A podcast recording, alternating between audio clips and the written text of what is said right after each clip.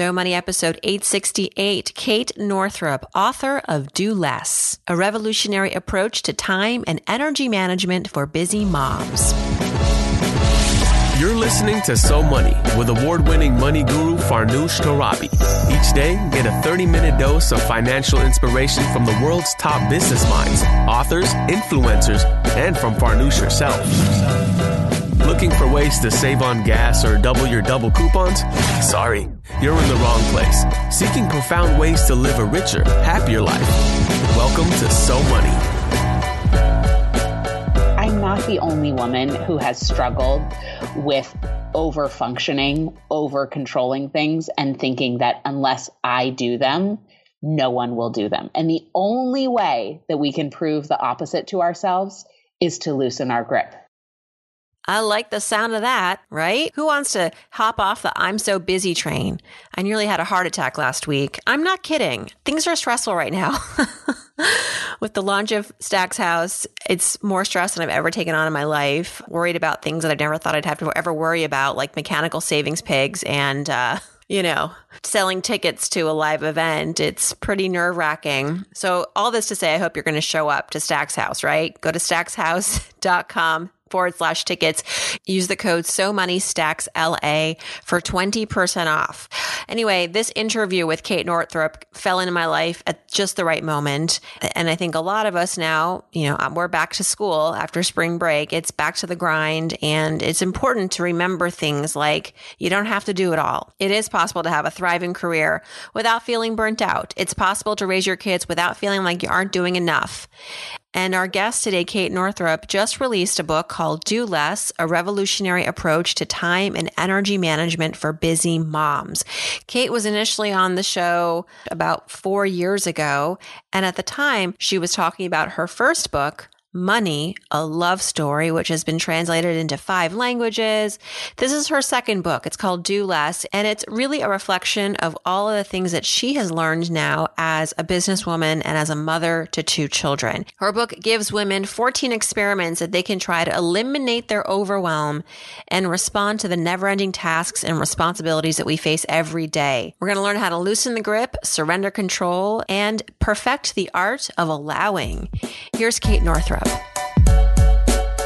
Kate Northrup, my friend, welcome back to So Money. Thank you so much for having me back. I was trying to remember the last time you were on. It, it was pre-baby, so yes. At least a couple of years ago. Uh, at that time, you were on the show talking a lot about your work in the money space. Your book at the time, Money, a Love Story, um, had been published in five languages, and we had really interesting conversations around, you know, our own personal money stories, your journey. Fast forward to today, you are a mom to two kids, and your focus has really been shifting more to helping mothers, in particular with productivity. And your new book, which comes out April second, is Do Less, a revolutionary approach to time and energy management for busy moms. What, what was it about becoming a mom that shifted your focus to this? I mean, of course, we all need to be doing less. We don't think we can. You have a solution. You have many strategies in the book, but for you, what was the personal journey to this, to this arrival? Well, it was actually getting pregnant and with my first, and suddenly I was so exhausted. I just couldn't work nearly the amount of time I had worked before. And yet my husband and I run our own business. We didn't have any parental leave, you know, to be backing us up. So we needed to make the same amount of money with my work hours cut more than in half. And so we just had to figure out how to do it. But the, the reality is then, then after a difficult birth and a difficult first year of motherhood, which it turns out sounds like most people have that, um, I... I was really only working, like I only had ten hours of childcare a week for that oh. first year. And yet our business remained steady. And it wasn't like my husband started working, you know, seventy hours a week or something to make up for it. And so we, I thought, well, wait a second. Yeah, what were you doing right? What was I doing? Well, first of all, what was I doing right then? But what was I doing all those years? If I got the same results working less than half the amount. Should have had kids a lot sooner, yeah, I guess. I don't know. What the heck was I doing? So yeah, so there was, I mean, there were, there were many things that I learned because I basically went backwards and said, okay, well, if I could do this by accident while I was, you know, traumatized and exhausted, what if I did it on purpose when I'm a little more well rested and like, and, and have my head screwed on straight. And so I, I learned, um, I learned what we had, you know, what, what I had done, what we had done. And then of course I've, now I'm kind of obsessed with time, and I'm obsessed with how can we, especially as women, value our time more. And so essentially, this is the very same conversation I was having about money. It's just now about a different precious resource. Yes. And in fact, last time you were on So Money, you had said that, uh, quote, I think that our relationship with time can be very similar to our relationship with money. How should we be thinking about our relationship with time? We should be thinking about our relationship with time, where time is a reflection of of how we value ourselves. So many of us give away our time willy-nilly because we don't value it enough. We think somebody else's desire for our time is more important than our own, especially if you were raised to be a people pleaser. And it's so important that we see our time as the precious resource it is, because especially, you know, women who take care of a lot of people, whether you're a mother or not, this applies. Our time is so precious. And if we don't reclaim it, we end up exhausted and really no good for the people around us as well. Part of what you prescribe is that we have to loosen the grip, surrender control. The art of allowing is something that you uh, talk about a lot. Can you bring that to life for us a little bit and make us convinced that we can actually do this and still get results? Yeah. Oh my gosh. It's such a great lesson. So many years ago, I was dating a guy, and I really wanted him to, to take more of the reins in our relationship, like plan things and just be a little bit more in the lead. And I remember telling him this one night, you know, I was the one who would like make the plans and make the reservations and blah, blah, blah, blah, all the things. And I said, you know, I'd really love it if you like took more of the lead and whatever. And he said, well, I would really love to pick up the reins, but you're going to have to put them down first. And I just, I, I'm not the only woman who has struggled with over functioning, over controlling things, and thinking that unless I do them, no one will do them. And the only way that we can prove the opposite to ourselves is to loosen our grip and see what happens. But one of the key things for this is learning how to ask for help, because mm-hmm. all of us need help. There's not one of us who can do everything alone. It's just not possible. Not needing help is not a sign of strength. It's just a sign of insanity, you know, like trying to not need help. And yet when we ask for help, there's a way to do it and there's a way not to do it. So most of most people are asking for help at the eleventh hour when they actually needed help, you know, three hours ago. They're totally frantic. Now it's an emergency. And it's very difficult to help somebody who's in an emergency because we they can't articulate what they need. They're frantic, and usually they're not very kind about it. So what I love to teach is to te- is to ask for help early, so way before you think you're going to need it, often, so that you're getting in the habit that asking for help is like breathing. It's just part of daily living as a human being. And then kindly, because when we ask for help early and often, it's much easier to be kind about it, and it is much easier to help a kind person, especially in marriage. Well, speaking of marriage, I've talked about how in our relationship as the breadwinner in our marriage, and I've written about this um, in my book, yeah. that rather than ha- asking for help, sometimes you need to ask for ownership. Like, I don't mm, want help. Yes. I don't want help because I don't want to half-ass it and then bring in somebody in, like in the third hour, the twelfth hour. How about you're just, the, you're in charge of food. Okay. Yes. Oh my God, I love categorizing like that. Like, this is your wheelhouse. This is my wheelhouse. We are each responsible for that. And that applies whether you're in marriage, with your children, um, on a team, in business, in your company. Like, I, that's genius. Thank you. You're welcome. You can take that. Um, I'll credit you. I want to talk more about your book because there's so much in it. You have fourteen experiments that we can try to eliminate overwhelm. Um, so take us through some of those, and maybe starting with the one that for you um, was the most, maybe, I don't know, like personally challenging experiment. Yeah. Oh gosh. I mean, the asking for help one continues to be a challenge, but I will, but we already talked about that one. So, you know, I really find that, um, the one about here's where, here's where a lot of women go wrong, I think, and people, we have been taught that the way to fit more things into our day, like the way to be more productive is to is to actually deal with time. Like somehow if I can manipulate time in the proper way, then I'll be able to get everything done. And that's basically the premise of time management systems. Here's the problem. Time is the wrong resource to manage. It's actually the way we manage our energy gives us more time. And this is this is based loosely on Einstein's theory of relativity, which really says that our experience of time is actually relative to energy. And so how that applies in human life is, let's say you waited in line at the coffee shop this morning for five minutes for your latte. Okay, that amount of time of five minutes felt very different than the first five minutes that you held your child after your child was born. And that's the difference between Kairos time and Chronos time. Chronos time is linear time. It's just, it is what it is. It's five minutes is five minutes and an hour is an hour. And then Kairos time is really that sense of timelessness. It's being, you know, in our work lives, it's it's being in flow, like Mikhail Csikszentmihalyi. Like when you forgot to eat lunch because you were yeah, so- you were just like in it, right? And not because you forgot to eat lunch because you were just running around like a crazy person, but because you, you were really enjoying what you were doing, yes. Right? I'm sure you've had moments writing your books where where, where that where that has occurred. Mm-hmm. And so what we need to do is manage our energy. And I recommend a tracker. And I have, I have this tracker, um, as a free resource with my book, where you actually track, like, how do I feel at different times of the day? And how do I feel at different times of the month, so that I can then organize my time appropriately to set myself up for success. And so then when you are, for example, I know for me, I'm a way better writer in the morning, and I'm not such a good writer in the afternoon. So I'm not going to schedule my writing in the afternoon, no matter how much time I give me, right? Writing's not going to be that good versus right. I spend an hour in the morning. Now I've just expanded time because my energy is at its peak. So I get way more done yes. in less time and a h- higher quality.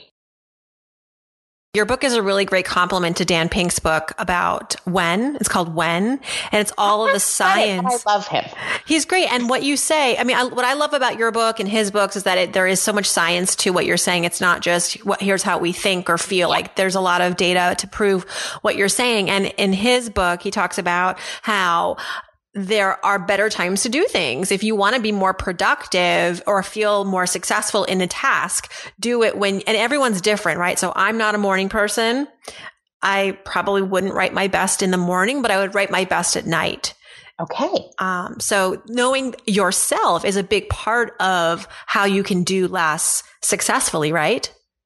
Absolutely. And this piece, I probably is not in Dan Pink's book, although I haven't read it, you'll have to tell me, is for women, we actually hormonally are primed at different times of the month to have our brains be better at certain types of tasks. And that is where tracking your cycle as a woman is really, really mm. helpful. Because there's a time of the month called the follicular phase that you're going to have really high energy. It's great for brainstorming. Your ideas will be on fire at that time. It's the week after your period. Then the next week is your ovulation time. That's, you're going to be, um, your brain is the best for verbal fluency during that time. It's a really great time for shooting videos, doing presentations, having meetings, um, doing a pitch, showing up at a networking. Oh my God, event. You need to make an app. You know, that is your friend, follicular. My friend Elisa Vitti did. It's called the MyFlow app, and I highly recommend it. My, I'm, I, I love that I get to do a, a podcast and learn all of these things. This is yeah, like and then the next app. phase is the luteal phase, and the luteal phase is actually a little longer than the other phases because it's the time for the buckle down detail work of completing projects. And so our bodies are so genius. They know that you need a little bit longer to, to finish things than you do to start them. And so it makes our brain wired for it for longer than the other phases. And then the menstrual phase is great for reflection, for um, evaluation, for research. Netflix and, and chill. Your, yeah, Netflix and chill. And when your brain is going to be the most interconnected. Eating so a lot of greasy intuition. Food. Yes. Yeah. So that's, that, that's some really helpful, you know, planning, uh, planning tool. That's, that's really great. I love watching your career just take off. I mean, I, I, I've known, um, I first learned about you, I think probably seven or eight years ago with your first New York Times bestseller. And you know, I, I'm so admiring of, of the structure that you've built for yourself and the, and the, the places that you go in your career. You know, you really go there. You talk really candidly about money and womanhood and motherhood and building a business. And, um, I just love that your business is growing with you. Like it, you are your business. And, um, so that probably to, to some extent feels like spontaneous, but also st- strategic. Tell me a little about like your career path and, and where mm. you are today versus where you were, you know, seven, eight years ago. A bit different, you know, but in, very in, different. In many ways, still very you. Still very me. You know, I guess I just make my living talking about what is sort of insights that I'm gathering that I think are helpful for other people. Um, I am, I am not probably one of those people who's going to be talking about the same topic for my whole life. It's yeah. just not who I am. Um, but I really love to go deep on what I'm into. And, and this time conversation is so critical. I will tell you one thing that I really noticed was by tapping into my own cyclical nature and starting to think about time cyclically, which I talk a lot about in Do Less, my work got way better. I mean, I, I, it like the depth of experiencing my work. So if, you know, if you're, if anyone's listening and really wondering, like, what is my work? What am I supposed to be here doing? Right? It's easy to look at people and think like, oh, well, they must just be in touch with their calling. But I will tell you, in between my book, Money, a Love Story, and this book, I felt quite lost as, as far as what I was supposed to be doing career wise. And I kept doing things because we have, you know, we have a mortgage. like, like I, we had a wedding and I got kids. Um, and I wasn't going to just stop. You know, a lot of people read the, the, title of Do Less and are like, oh, well, I can't do nothing. I have, you know, da da da. I'm like, I didn't say do nothing. I just said do less. Like, right. It's not, I didn't just sit around and eat bonbons. But what was so cool is when I had my first daughter and then a, about a year later, when I got my period back, it was so amazing because for the first time I started tracking it. And I am telling you, this might sound woo, but I, at the same time, had such a deeper understanding of what my work was on the planet. And it was through, it was through actually like literally tracking my hormonal experience of being a woman. And I just, I thought it was the most practical way of, you know, people talk about in the personal growth industry, like loving yourself and like, what does that even mean? I don't know. But for me, for me, tracking and paying attention to what my body needed at any given time and scheduling my time around it was the most practical way I could think of, of loving myself. And then through that, this work came through, and it's the most excited I've ever been about anything career-wise. Mm. And as it relates to your money and your relationship with money and how you use money as a tool, how has that shifted over the years as you've also had these awakenings around productivity and time and physiology and all of that? I've gotten so much more intentional about my money meetings. So my husband and I have a money love date every week. And I will tell you, even after writing Money, a Love Story, my default, you know, it still sometimes would slip if we got busy. And since um, my time became more limited with having children, I have gotten so devoted to the way we manage our finances because I see how much time and energy it saves us. When we show up every week for that meeting, which we do, and we look over what's in our bank account and we use Y N A B. I don't know if I'm sure you're familiar with it. And we just are really intimate with our financial reality. It saves us so much time because we don't have slip ups. We don't have dramas. We don't. And so that thirty minutes every, every week that's scheduled in with this rhythm, with this um, ritual has has become really, for me, like a huge time saver and productivity hack.